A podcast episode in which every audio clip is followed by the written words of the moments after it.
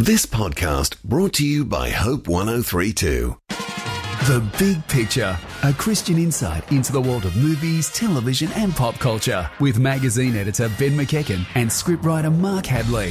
A Bible Society Australia production, sharing the light of God's Word into every corner of your world. How on earth are you? I'm Ben McEachen. And I'm his overly repetitive friend, Mark Hadley. Welcome to episode 136 of The Big Picture for the week beginning December 4. And that's right, Christmas is on the way.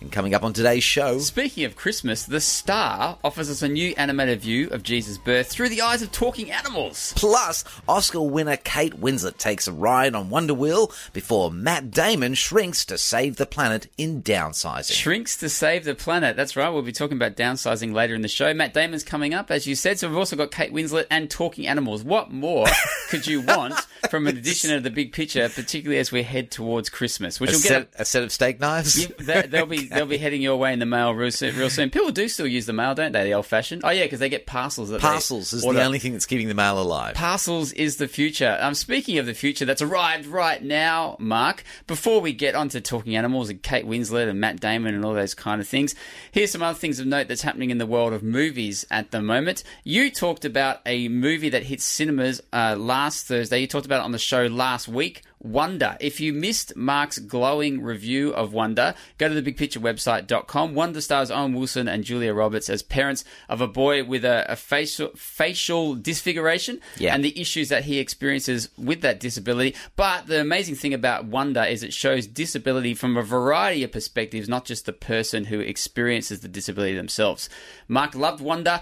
I'm just speaking for you here at this point, Mark. indeed. I, I please continue to speak for me. I am nodding. La- I'm If nodding I'm loudly. understanding you correctly, you really liked Wonder, and that's at cinemas at the moment. Uh, on Blu-ray, DVD, and legitimate digital delivery services, wherever you find those. American Made. It's a Tom Cruise film. It's based on a real-life guy who was a pilot in South American countries who flew for the CIA and was a drug smuggler for cartels. Mark, that sounds to me like risky business. it does, except that it's now cocaine instead of women of the night. That's right. Uh, uh, for anyone who doesn't get that reference, Tom Cruise was in a film called Risky Business in the 80s, and I won't go any further into the plot of that movie because, Mark, that's enough of movies at the moment. What's happening on the small screen? Oh boy, have I got the best news of the week. Do you? I do indeed. This You've Friday. I have, here it is. Everybody sit down. Okay. And if you're sitting down, sit in your throne. Okay, Oh. because this December 8, the return of Queen, uh, sorry, the return of the Queen in season two of The Crown. So I'm so excited. I can't even get my sentences straight. This is uh, Netflix incredible historic drama that follows the royal family. And can I say, season one was incredible, and season two looks uh, set to impress all the more. Claire Foy's back yet again, the essence of perfection in, in Elizabeth II. The essence of perfection. she is amazing. My goodness, man, you are tripping over yourself If by celebrating the Queen. If only I could The wear crown. a tiara so well. Uh, she's a woman determined to serve despite personal crisis. She's caught between the barriers of personal and public life while ever seeking to carry the weight of the crown with dignity and grace. And she does it so well. Basically, I'd vote for her if you voted for a queen. Wow, mate! So you, you, just, cannot wait. I to- cannot to wait. I literally, uh, well, I can't, so I'm going to watch it beforehand. anyway, so that's just one of the advantages of being a TV reviewer. I can't help it. Okay, plus also this week, um, if you're just starting off on Netflix the first time, you might want to know that basically Netflix is a streaming service is suddenly going to open up Christmas for you this week. Oh, um, great! Netflix is the one. Oh, Netflix good. is the one who's Christmas in has finally arrived. Thanks, Netflix. Yes, all the Christmas movies you can poke a stick at. El Camino Christmas, about a young man seeking to meet the father he's never met at Christmas, starring Tim Allen and Vincent D'Onofrio. Uh, the American classic It's a Wonderful Life is actually being film. released. James Stewart, go watch that. So My good. goodness.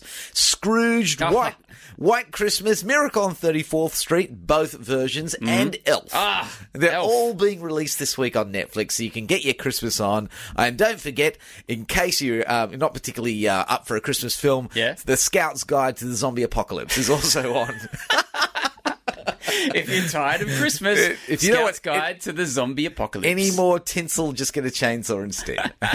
Before we get on to a Christmas themed movie, The Star, that's just opened at cinemas, uh, we mentioned at the start of the show we will be talking about Matt Damon's new film, Downsizing, later in the show. Stick around for that. Before we get there, though, here is a true or false statement about Matt Damon to get us in the Matt Damon season of things, like the spirit of things of Matt Damon. Nothing says Christmas like Matt Damon. No.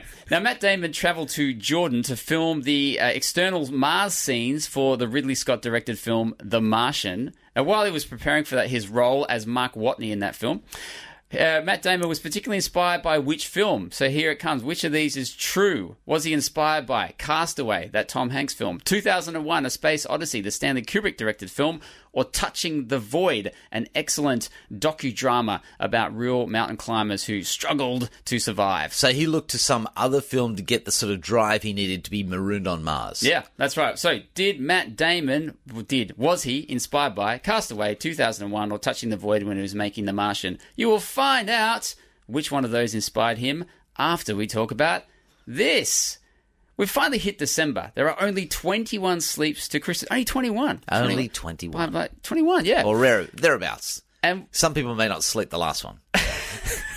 myself included. And what says Christmas more than eggnog?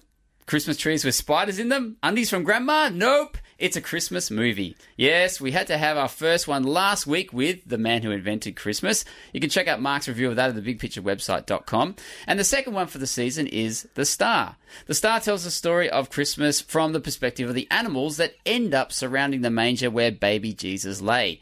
It also has a lot to say about how Mary and Joseph handled the whole episode as well. But the big star is Bo, a donkey who feels he's destined for better things and ends up having to just carry a pregnant girl cross country to a hick town called Bethlehem, which might not be such a bad job after all.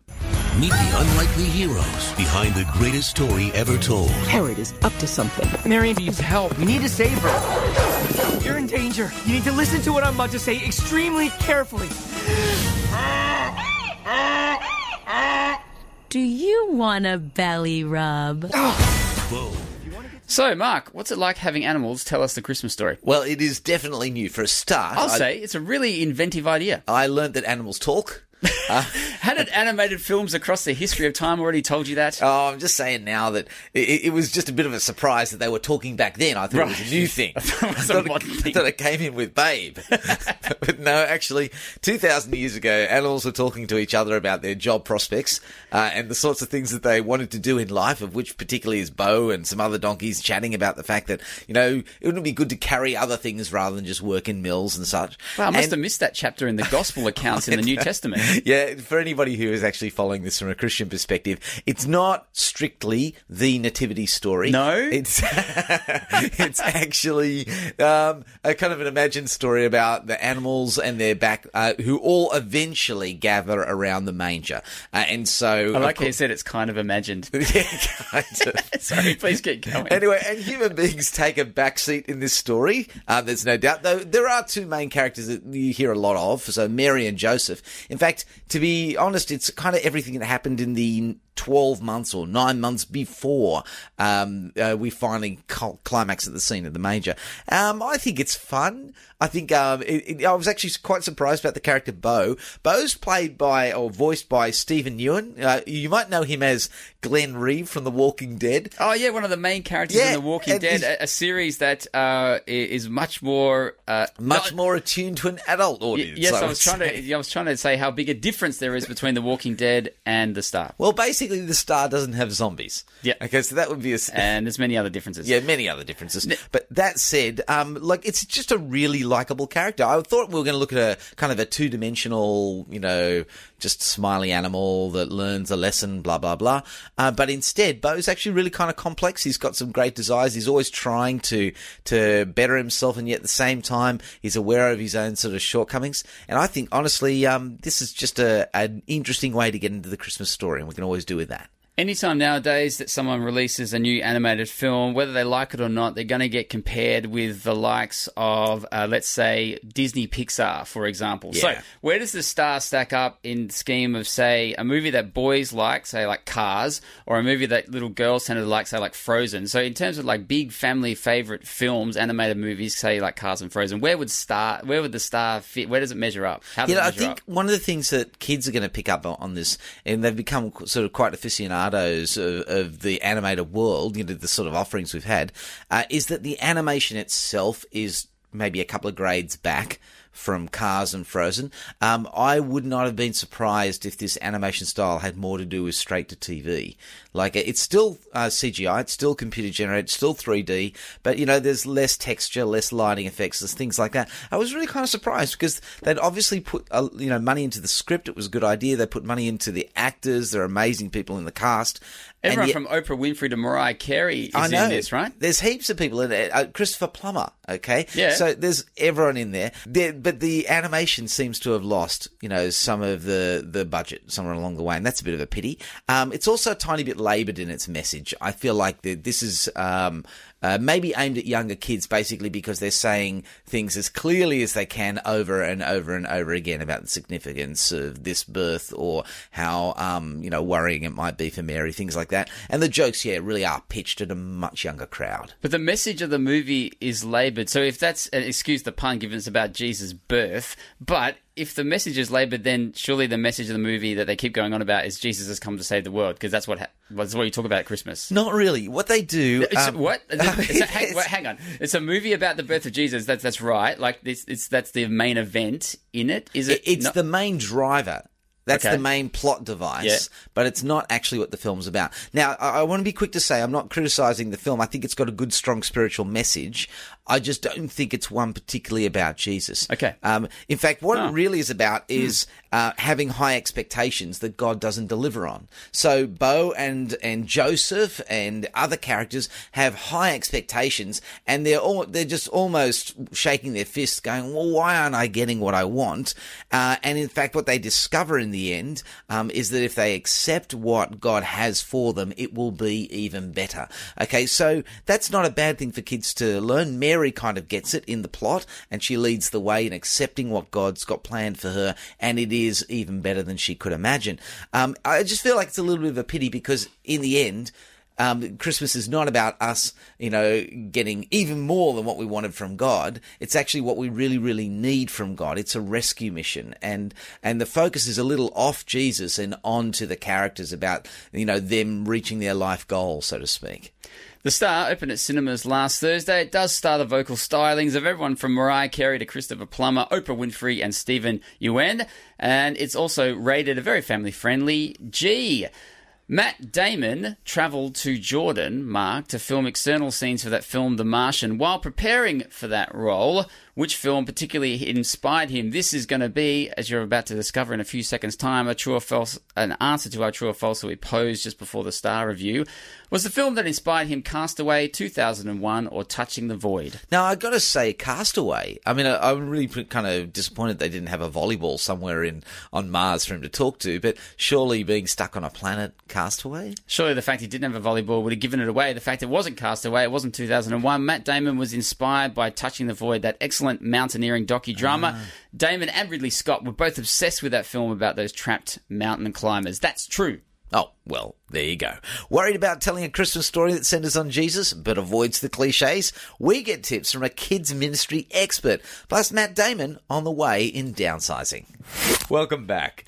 Christians love Christmas because it's one of those times you don't even have to find a reason to talk about Jesus Christ. It's there in the title, Christmas. And you can bet the churches across the nation will be inviting everyone to discover the joy in that particular story of Jesus' birth in the next few weeks. But the new film, The Star, that Mark talked about just before the break, is a reminder that the Christmas story is a story for all ages. So how do you ensure that your presentation isn't the verbal equivalent of, you know, like photocopying a picture of Mary just to be coloured in or glued or stuck on with glitter or something? So for press record this week, we decided to consult the experts. Mark went off to chat to Sandy Galea from the kids ministry support group KidsWise. Sandy, thanks very much for being part of the show today. Now, as the creative director of KidsWise, you have a lot of experience of talking to kids at Christmas about the Christmas story. We're certain you're probably putting programs together right now. How do you make sure it doesn't just become a colouring in exercise for kids? When we're planning our Christmas Eve and Christmas Day services, we plan it with every age in mind. So, every person that comes through the door, we want to engage them with this wonderful good news.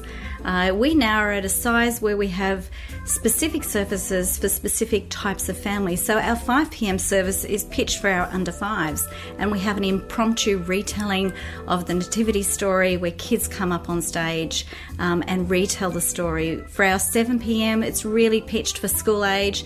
Uh, this year we're doing a, um, a shadow uh, retelling, a shadow box retelling of the Christmas story. So we try and engage every age, um, and all throughout the service, there's songs that kids can sing. There's got glow sticks, they've got gift bags. Uh, we really make it a great time for every age, and every child is engaged for the whole hour of the service. Well, every year we see lots of creative stories coming along about Christmas. In fact, uh, a recent release for Hollywood uh, is The Star, and that's the animals around the manger and their perspective on the Christmas story. When you evaluate Christmas stories, maybe as tools or as you know stepping stones for yourself, how do you, as a professional, look at them? How do you work out what's worth keeping and what's not? Open your Bibles. I always open my Bible and see what it is that is in Scripture. Kids learn a whole stack of stuff about the Christmas story that is not in Scripture. Kids think that Mary rode a donkey all the way to Bethlehem. The Bible doesn't say how she got there. They think that there are three kings, three wise men. They get that from Christmas cards. We know that there were three gifts, but we don't know how many wise men there were. So there's a whole stack of stuff that kids have learnt that we actually need to strip back and see exactly what the Bible says about what happened on that very first Christmas. Okay, so we've got to do a bit of pruning to uh, Christmas stories that sort of come along and be careful what we teach kids. Can we still be creative though? You don't want to turn it into a bare bones passage, do you? No, no, no. Every year we come at the Christmas story from a different angle. So one year we looked at the fact that uh, God has given us the greatest gift ever, a gift that never disappoints. So, that particular year, we wrote a, a drama where we explored the difference between a wage and a gift. Uh, a couple of years ago, we looked at Jesus being the light of the world, and so we created a mini movie where kids actually explored the lights of Christmas, focused in on the true light, um, and we looked at the, the whole theme of light through John's Gospel. So the content has to stay the same, but the, the way you deliver it can be tailored to your audience to fire their imaginations and think more about it. Yes, absolutely. Uh, same story, but there are many ways of coming at this story. It's like a, a, a multifaceted diamond when you look at it. This good news that God has come to earth. Uh, and uh, he chooses to live with us. And we want to every year look at a shine up another side of that beautiful diamond for the kids. Well, speaking of shiny things, Christmas is the season of shiny things. There are all sorts of presents and tinsel and reindeer and Santas all out there. Um, is it all a bit of a dead loss, or is there anything that can be gained from the more popular conceptions of Christmas? One of the things um, that uh, that I try to do for kids is actually reclaim Christmas back for us. So, yes, kids are overwhelmed with presents. So then we explore the idea of presence with them. Uh, one year we actually put a, a, our puppeteer in a big wheelie garbage bin his understanding of Christmas was shaped by the rubbish that people threw away. And then we went from the puppet's view of Christmas, which was shaped by wrapping paper and tinsels and broken lights and all of these things, and then we took it back to scripture and we reclaimed uh, this wonderful Christmas story. We also, a couple of years ago, we actually looked at the whole idea of food and chocolate, and we actually retold the Christmas story uh, using chocolate. The, the script went a little bit like this Mary and Joseph travelled along a rocky road. Shepherds were watching their sheep, and they were kinder surprised by some angels. Meanwhile, my wise men were studying the Milky Way. It was a really fun way of retelling the Christmas story, and lots of chocolates were consumed on that particular Christmas.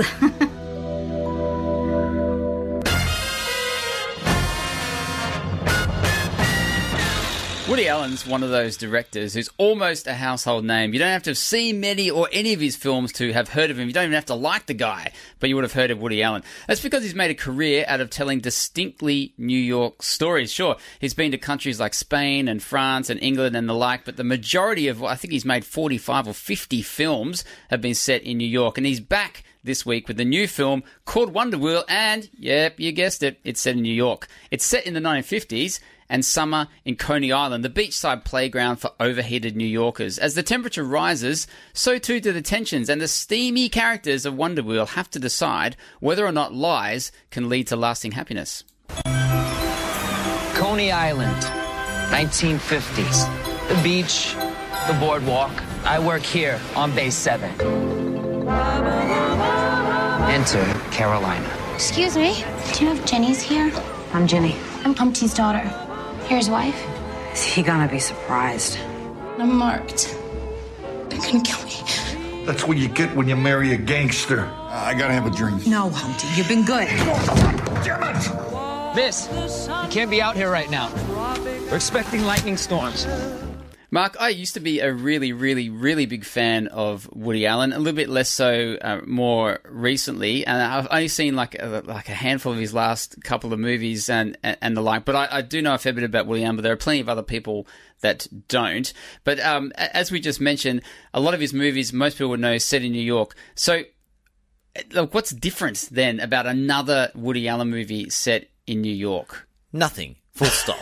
okay. I, have got to say, um, if you've never seen a Woody Allen film, here's a good starter. Just watch this, and you've pretty much seen a whole lot of them. It's got all the elements of Woody Allen. All the classic elements. It's, it always begins with you know white credits on a black screen, backed by jazz music. I think he has done that in every single film yeah, of his. yeah. Yes, one or two maybe he does some cityscapes and the others, but it's pretty straightforward. He's got a hero narrating the story with a, a, an accent straight out of Brooklyn, and basically, um, he he plays he the films that he used to cast himself in. He now casts actors who are playing him. Yeah, who's playing him this time? Well, he's being played by Justin Timberlake this time. Justin Timberlake, the pop singer. Actually, yeah, he's a pretty good actor. He was in The Social Network a Yeah, number yeah, of years yeah. ago. And he does really well as this character called Mickey, this lifeguard. Mickey wants to be a writer, just like Woody Allen. Is enthralled by drama, just, Just like, like Woody Woody Allen. Allen. Yeah. The whole thing, though, it- look, give him his due. It's beautifully shot. Wonder Wheel is incredibly colorfully shot. Like it's dominated by these oranges and yellows and that sort of stuff that really convey the summer. It's wonderfully scored. Woody Allen has a real ear for good jazz music and all sorts of things. And, and this is another one with all of that. The art direction really brings the location Coney Island in the 1950s alive. So that's Woody Allen. No one knows New York like him. There's also though some of the more familiar elements. There's a mob connection. A love affair. There's a hero with an existential crisis. Mm. Basically classic Woody Allen. Woody Allen has written and directed a film every year. Again, I think for the past 40 or between 40 and 50 years. Amazingly prolific guy. Is he still using movies, do you think, to justify his own life choices? That does seem to be mm, a, a strange element of Woody Allen where he betrays a lot about what he seems to think in real life. I actually got to interview Woody Allen a number of years ago when I worked for Empire Magazine. And I remember him saying that the Woody Allen character up on screen, so whatever the, the, the, the character that Woody Allen's playing in a particular movie, he said was an embellished, uh, a larger than life version of himself. But he still didn't seem to walk away from the fact that he's representing some of what he thinks up on screen. So, with Wonder Wheel, are we getting more of Woody Allen to some extent? Yeah, basically. Uh, what's happening, uh, I don't know if uh, Woody Allen was actually being terribly honest when he's saying it was a larger than life embellished version, because to be honest, watch Wonder Wheel and you'll see pretty much what he's been doing with his own life. Uh, Woody Allen's hero doesn't see love as a commitment, more a force of nature or fate, so he can't help being in love, can he? He can't help what he has to do. There's Woody Allen's view on life. Uh, and interestingly, though, Woody Allen's character, sorry, I mean Justin Timberlake's character, uh, is the only one who doesn't suffer in the end. Um, and that's classic Woody Allen. He just has to grieve, but everybody else actually has the real pain. Yeah, and so it sounds like Wonder Wheel, again, for a Woody Allen film, is wonderfully short on morality. Yeah, it does sound a bit like that, but to be honest, and I want to be fair here, this is probably the most moral Woody Allen film I have seen in ages. Oh, yeah? Uh, literally, Wonder Wheel sets itself up as a morality play. Uh, and in fact, actually, it kind of feels like you're watching a stage production. I couldn't shake the idea. The entire time I'm watching this film, I'm going, this would make a good stage play. Actually, this would probably make a better stage play. The words are a little unrealistic, a little stilted because the actors are trying to say profound things. The two main characters, Mickey and Ginny, Ginny being played by Kate Winslet, are lying about their lives in the hope that lying will somehow make things better. They're living in this fantasy world, this golden summer. They can't see the end coming, but the, everyone knows it will. And when it all falls apart, they're left worse than nothing, worse than they were before because they've traded the good that they had for a fleeting great and an enduring bad that hmm. follows. It's quite uh, a potent story. Yeah, uh, Woody Allen says basically it can't be helped, it's fate. But actually, personally, I think God says it can be helped. He's Woody Allen, who though doesn't believe in God, is actually hit on a real godlike storyline, which is that the world is in the process of running down and running after great things which are really fantasies if they stuck with the reality that there is actually a better thing to wait for they would actually be better off in the end but no they chase the fantasy and they fall apart The latest Woody Allen film, Wonder Wheel, does star Kate Winslet, Justin Timberlake, Jim Belushi, and Juno Temple. It's rated PG for mild themes, sex scenes, and coarse language. And it opened in cinema. It opens in cinemas this coming Thursday. Still to come, the soundtrack to the latest Beast from the animators who brought us Ice Age and the Peanuts movie, and Matt Damon getting smaller and smaller for the big screen in Downsizing. Welcome back to the show. Hey, a little bit earlier in the show, Mark talked about this new animated film, The Star. If you missed that review, shame on you. You should go back to the bigpicturewebsite.com, find the podcast of this edition, and listen to Mark's wrap up of The Star, this new animated film. It is the season of animated films because we're heading into school holidays. A new one coming out in a few weeks' time is called Ferdinand. On our show next week, we'll be joined by special guest reviewer Laura Bennett, who will give us all the detail on Ferdinand. But to take us to Ferdinand, we're now at the soundtrack part of this episode of The Big Picture. And here is one of the sounds from the new film Ferdinand. Always place, I knew I needed something new for me. I never knew just what that was. Yeah, finding something safe was just like trying to catch a bird in flight. I knew that I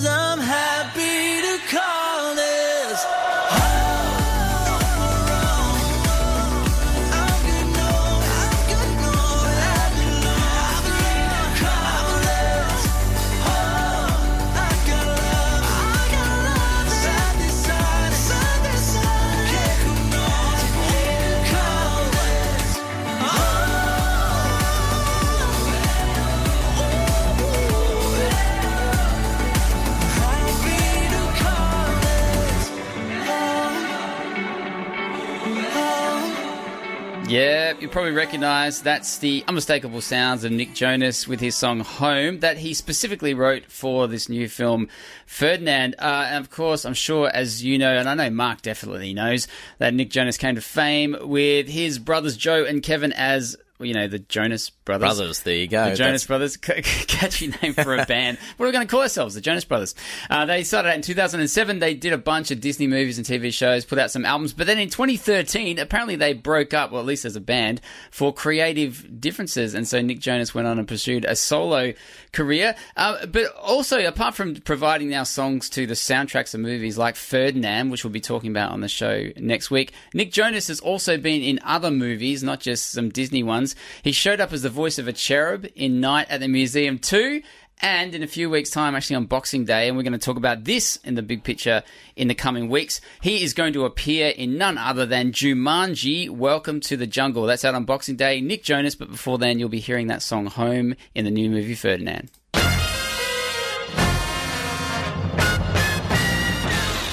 Christmas movies means Christmas is definitely almost here, which also means Boxing Day is close. It's become like a tradition for moviegoers to hit the big screen on the day after Christmas, and during the last few weeks, Ben and I will be previewing some of this year's Boxing Day releases.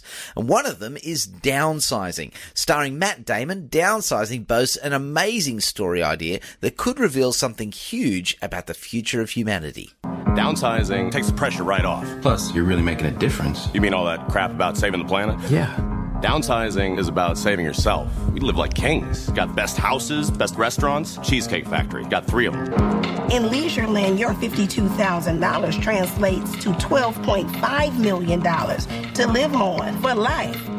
wow. Do you understand that you will undergo the permanent and irreversible medical procedure commonly known as downsizing, and that your bodies will be approximately 0.0364% of their current mass and volume. Nervous? Uh, little.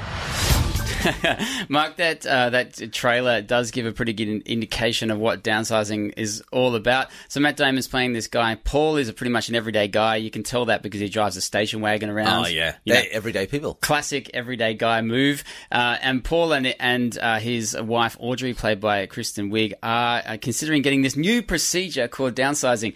Uh, and downsizing is, as that trailer just suggested, um, a process by way it's like cellular reduction. It's called, and it means people shrink to this tiny, tiny proportion of their normal body size, and then go and live in these tiny communities. So like everyone gets to be the size of a Star Wars figure. Yeah, that's Okay. right. But for real, and then you live in these little towns like called Leisureland and that sort of place where And because of that, everything is cheaper. Yeah, that well, according to downsizing, it is. So you can go and buy like a diamond necklace um, that's ethically sourced, of course, for about eighty five bucks, as opposed to what eighty five thousand dollars or whatever it might be. You can effectively uh, go and retire in this place, live off your life savings, and live like a king um, in these new mini communities. And uh, a lot of people are doing it, um, and they're suggesting they're doing it so they can help save the planet and reduce their footprint across the place, as well as live in a much more economically sound environment for them.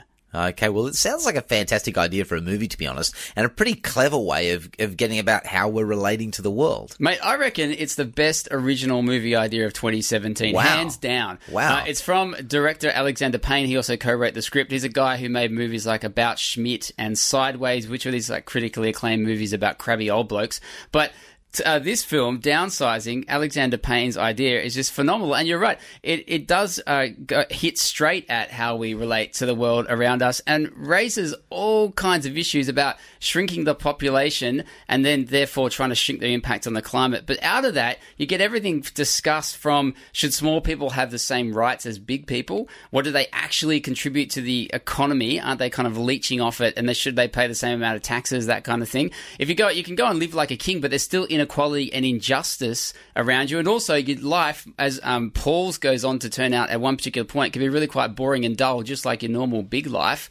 There's apparently no crime here, but crime does exist, such as in the form of the next door neighbor that Paul's character has, played by Oscar winner Christoph Waltz, this guy called Duchamp, who's basically a playboy gangster in this mini community. And he reasons that, well, he can get away with whatever because who's going to try to stop this like Star Wars sized figurine guy running around doing all kinds of bad stuff? Like, really, no one's like, no one's going to care. He's so small. He's like out of, out of people's thoughts.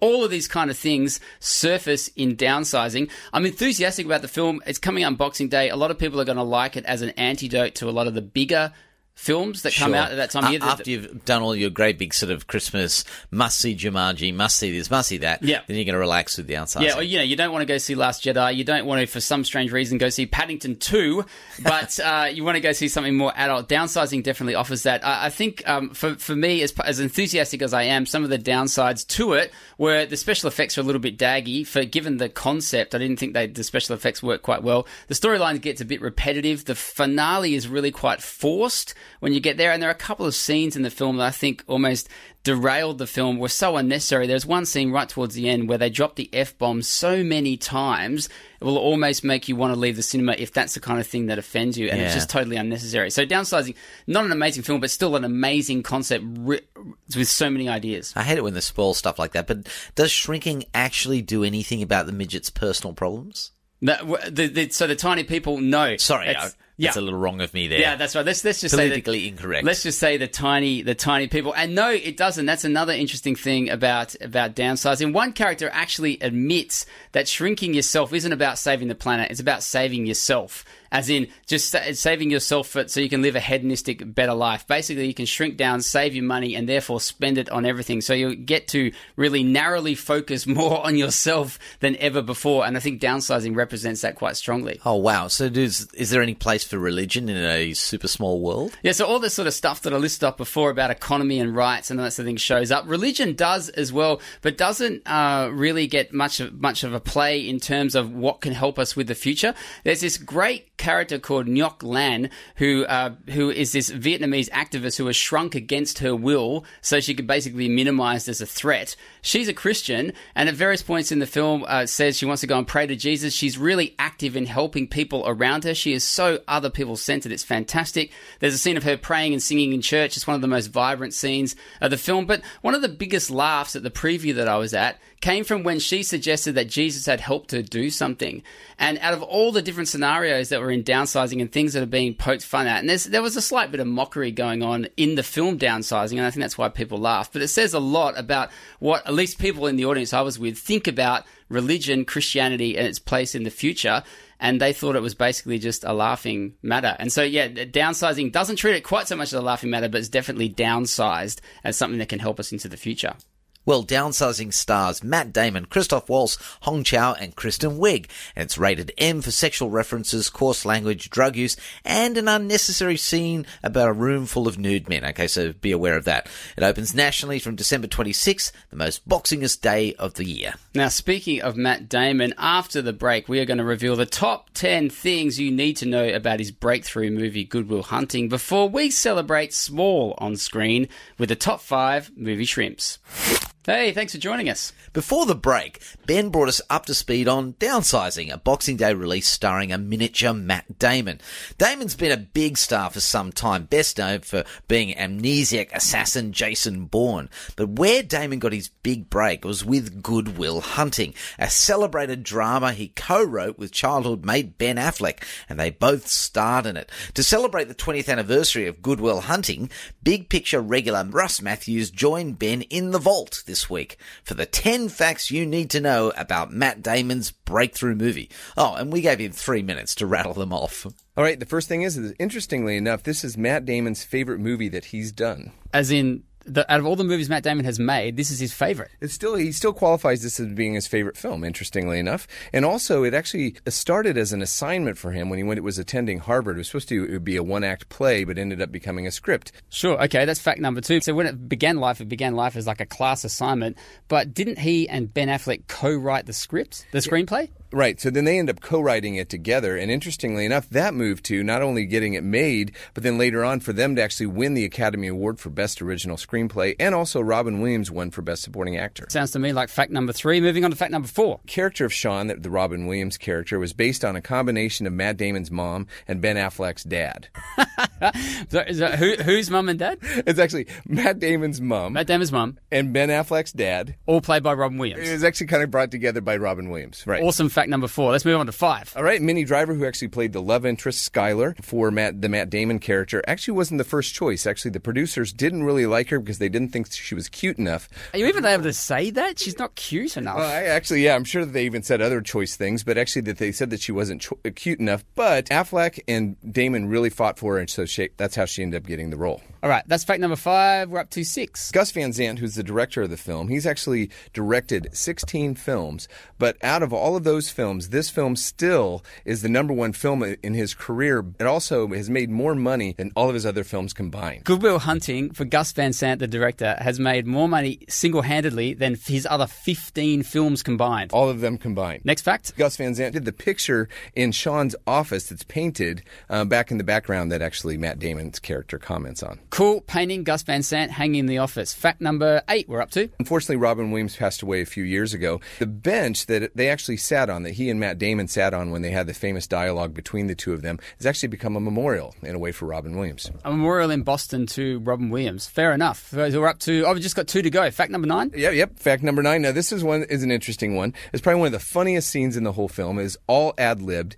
but it was one of those, those endearing scenes also for Robin Williams. It's this whole story about the flatulence issues of his wife when she went to bed at night. We should make clear the character his wife had in the film, not his own wife, right? I'm assuming so. But uh, again, he made the whole thing up. Matt Damon is just losing it because it is one of the funniest scenes in the film, but also becomes one of the most endearing scenes in the film. We're up to fact number 10. How can you top the flatulence of Robin Williams' character's deceased wife and Matt Damon's laughter? Well, you know what? You really have to say that probably the line that everyone remembers and has become one of the most iconic lines from the film How do you like them apples? That's like up there in cinema history for top quotes. How do you like them apples? Exactly. So I guess that's way we'd be able to finish this top 10 list. How do you like them apples?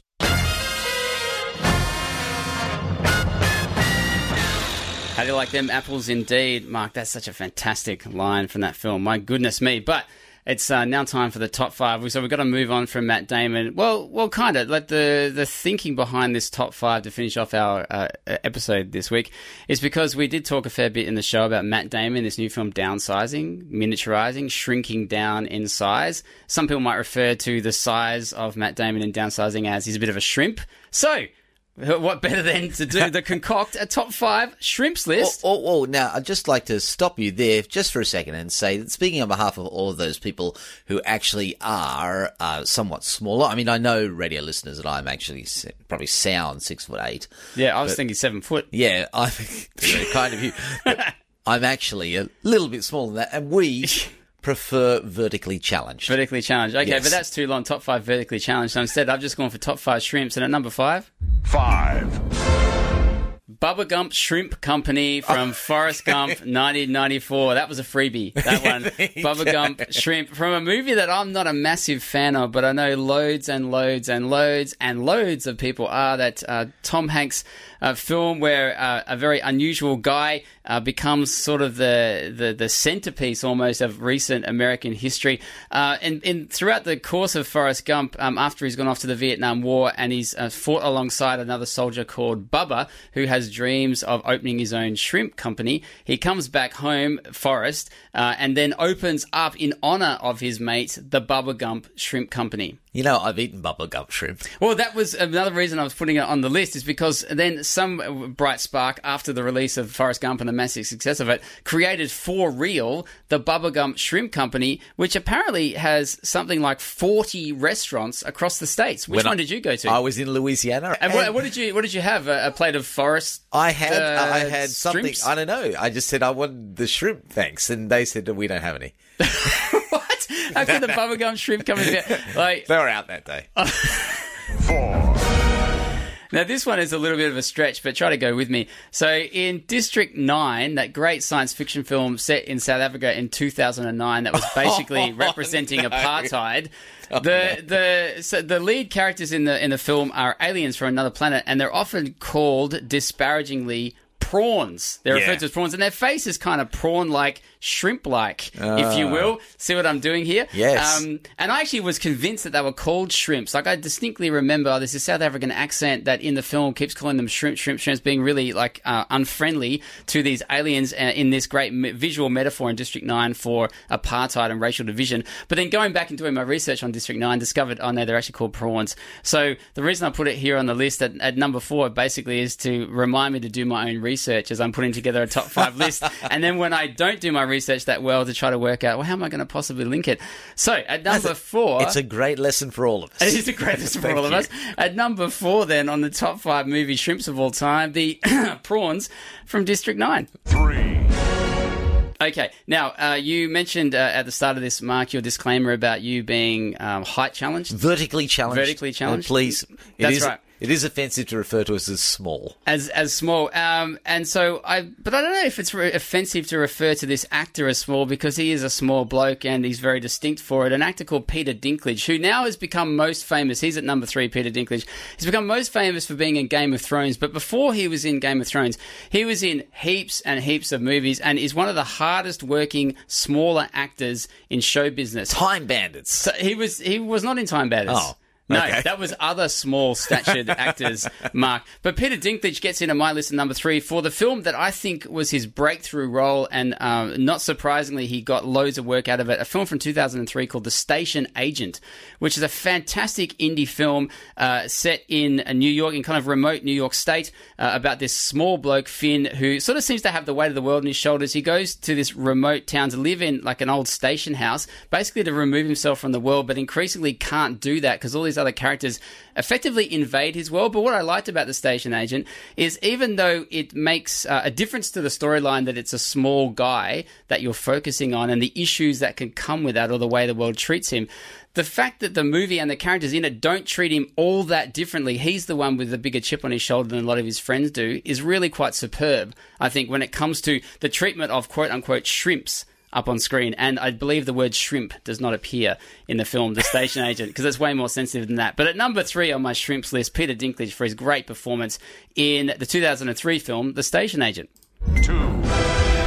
Big shout out to, but they're not getting on the list, the Oompa Loompas from Charlie and the Chocolate Factory, the Willy Wonka of Willy Wonka fame. Who deserve some degree of of uh, sympathy on our part on account of the fact they were all painted orange. That- exactly right. They had that really bizarre shade of suntan going on. So the Oompa Loompas and the Hobbits also, you know, they get a bit of a shout out. But come on, Snow White and the Seven Dwarfs from 1937. The Seven Dwarfs must make it. Iconic. Must- Iconic. Iconic shrimps, are they not? Um, I, I really like them for all kinds of reasons. Not only do they sing and dance and seem to enjoy the work they do, even if it's just boring and laborious, but they've all got these different personalities that are represented by their names. That's pretty hilarious. And they help Like, a can you- damsel can- in distress. Can you list some? There's uh, there's a sleepy one. Yeah, And, yeah, uh, there's Doc. Is, it bashful? Yeah, and there's Naki. And what? You just Well, made that up. Oh, uh, he's my favourite. But uh, come on, apart from Snow White and the Seven Dwarfs as an animated film, basically changing the course of animated movie history because it was one of the pioneering examples of that art form. The Seven Dwarfs have to make a top five list of movie shrinks, but they, I'm sorry guys, you just weren't good enough to meet number one, which is One. Honey, I Shrunk the Kids from 1989. Before there was downsizing, there was Honey, I Shrunk the Kids. And there were loads of movies in the 50s and 60s that shrunk people down, like Fantastic Voyage, which had a really good plot about sending uh, scientists into a human body. But when people, I think, think about miniature on screen, think about shrimps, most people, I reckon, or maybe it's just me, will go to Honey, I Shrunk the Kids, that cool Rick Moranis film from the 80s about Most a people. scientist, most people, including myself, about a scientist who shrinks down his family accidentally, shrinks the kids, as the title would suggest, and then the most of the film is uh, him trying to look for his tiny kids in the backyard as they have to uh, race through a forest of grass and you know try to get past big ants and the dog and that kind of thing. It's a pretty old idea when you think about it. I mean, like, do you remember the, the book series and, in fact, the TV series that followed The Borrowers? yes, Yeah, and or, or A Land of the Giants Sure. that was done in the 50s Yep. my, or 60s. But my goodness, Matt Damon, I don't care about downsizing so much anymore now. I know. Talk It's about shrimp-tastic. Honey, I Shrunk the Kids. It has to, has to come in at number one on the top five movie shrimps list. Professor Wayne Szalinski was hard at work on his new invention. This thing works. It'll put us right up there with the invention of electricity. That didn't quite work. Did you get the machine to work? A few more bucks to get out. Then something quite unexpected happened. Where are happened. the kids? I haven't seen him since I left this morning. It shrunk the kids. Nick, what happened? It works. Diane, I got something real important to tell you.